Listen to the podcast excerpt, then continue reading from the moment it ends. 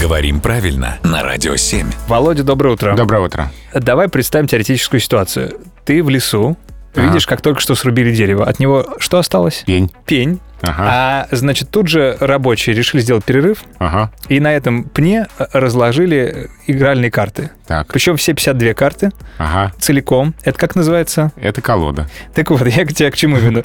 Почему мы говорим через пень-колоду? А слово колода здесь в другом значении. Короткое толстое бревно или толстый ствол упавшего дерева, Так. а вовсе не карты. И как раз по одной из версий это выражение связано с речью лесорубов, то есть что-то делать, как через пень колоду валить. То есть очень неудобно, когда ты тащишь бревно и натыкаешься на пень.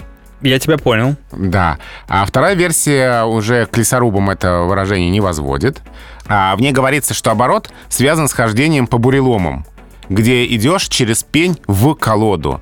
То есть, перешагнув через пень, попадаешь Натыкаешься. ногой в какое-то трухлявое бревно. Ага. То есть, либо ты идешь по лесу и неудобно, там бревна валяются, либо ты лесоруб и тащишь эту колоду через пень, и тебе все равно неудобно. Тогда давай отвлечемся от игральных карт, от лесорубов и от всего остального. Мы в современном языке в каком значении это выражение используем? Здесь э, несколько значений, и когда преграды, когда что-то неудобно делать, или когда что-то делается несогласованно с перебоями, а, или когда что-то делается недобросовестно, нерадиво. Все, запомнили. Володя, спасибо.